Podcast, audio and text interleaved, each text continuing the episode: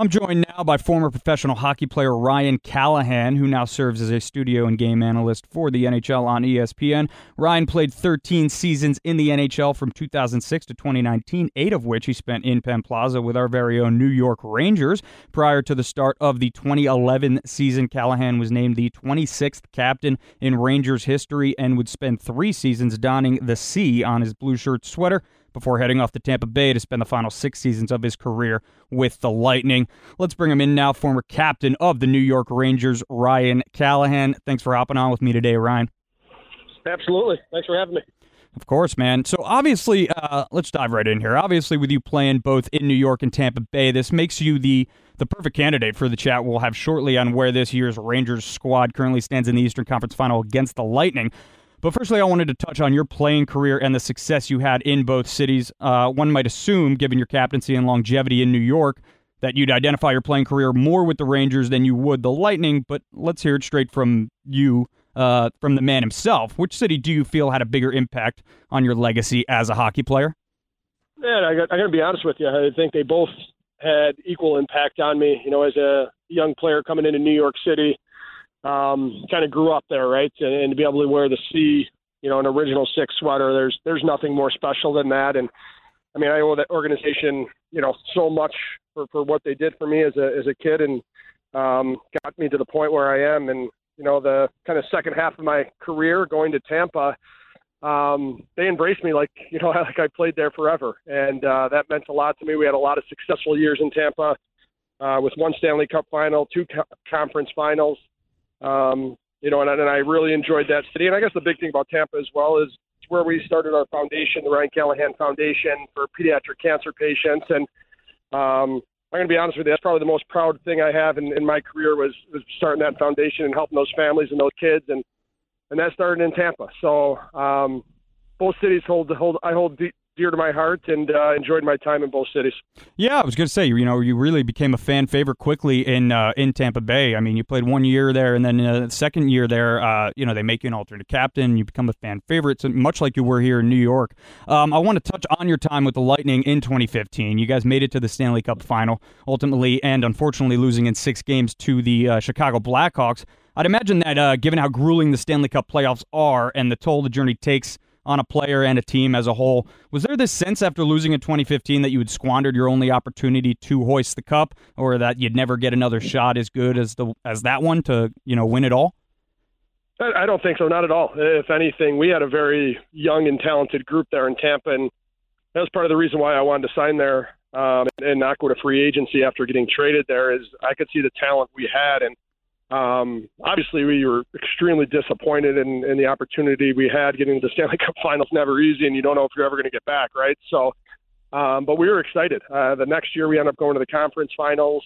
Um, you know, we lose game six and seven of the conference finals that year, and then two years later, we go back to the conference finals again, losing game six and seven. So, we felt like we had a group that, you know, could have a couple runs at it. You know, we, we missed our opportunity a couple times, and um, eventually, I leave and end up winning two Stanley Cups, and you know I think that was part of the journey um, is going through those ups and downs, and kind of very similar to the New York Ranger team they're playing right now, where right. it's a very young team that's you know having a, a great run, uh, two wins away from going to the Stanley Cup, but I mean they have they have a long runway in front of them, the New York Rangers, and, and the core they have, how young they are.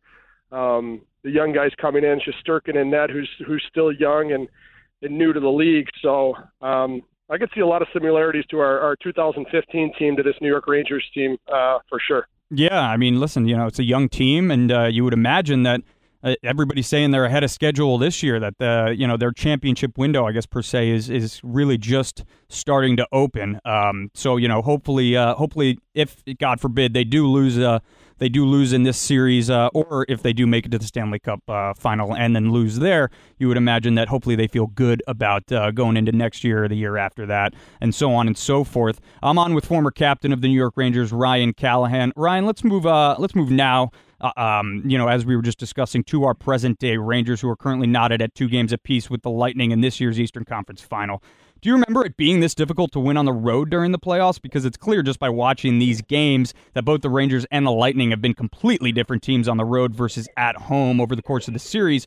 What did you see from the Rangers in Game Four on the road? What do they need to fix? Yeah, um, you know, I think the biggest thing is it's it's two. We saw two different teams. I think out of both Tampa as well in New York, and then you know, game four and game five for the Rangers in Tampa, it, or uh, game three and game four for the, the Rangers in Tampa, it looked like a different team. And the biggest thing for me was was five on five. Um, you know, their power plays clicking, but you can't live and die in the power play uh, in the playoffs. You got to get some production five on five. They had no five on five goals in game three or four.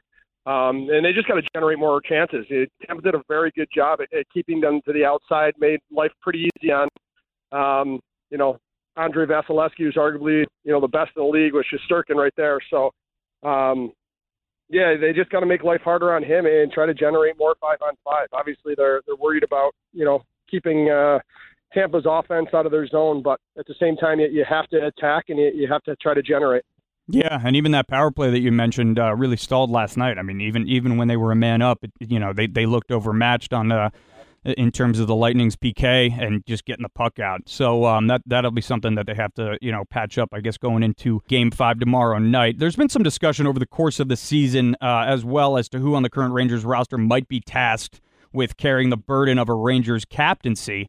Uh, do you see the Rangers making a decision on that matter before the start of next season? And if so, who's your pick to become the 28th captain of the New York Rangers? Yeah, I guess the biggest thing, it's not a burden. It's a, that's a privilege right there. Yeah, that's of course. quite an honor, you know? So um, whoever it does, uh, you know, that's, that's quite an honor and a privilege. And, um, you know, just looking at the team, and, and I've always said this, people have asked me this question before, like, nobody knows unless you're in that room um, you know, who the leaders are, who's the vocal guys, who are the guys that, you know, people gravitate towards um, and respect, right? So, I mean, from the outside looking in, obviously, I think Chris Kreider's a, a prime candidate to wear the C. Um, you get guys like Trouba as well, but I'm gonna be honest with you, it's it's unfair for the media or me or anybody else who's who's not sitting in that room day to day and, and know what's actually happening behind closed doors to to say who should be captain. Right. Um, you know, so um, you're not the first one to ask me that. I've, I've been asked that before, and my answer's been the same. I mean, I,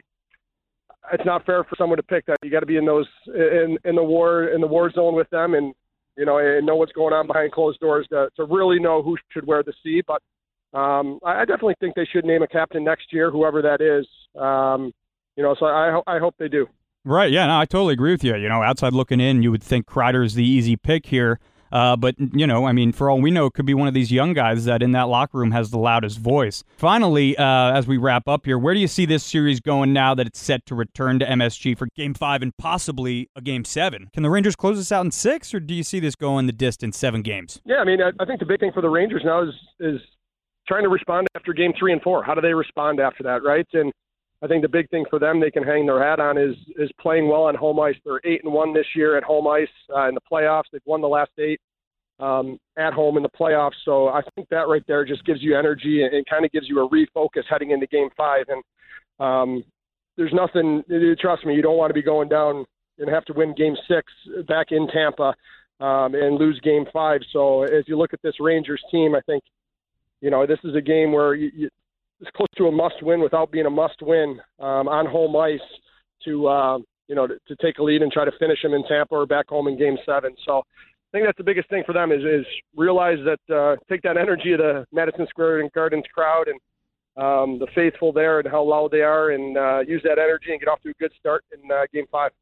Yeah, man. I mean, uh, you know, we're we're all looking for them to uh, kind of get back to where they were in games one and two, and uh, and hopefully, uh, you know, take it to the Lightning tomorrow night at, at the Garden, and then you you know you, you go from there. Uh, Ryan, again, man, I really appreciate you joining me today. Uh, Ryan Callahan, former New York Rangers captain, uh, currently serving as a studio and game analyst for the NHL on ESPN. Ryan, thanks again, man. Really appreciate it. Absolutely, thank you. Great talking to you. You too. All right, that was Ryan Callahan, and I'm your voice for sports on 77 WABC, Justin Ellick.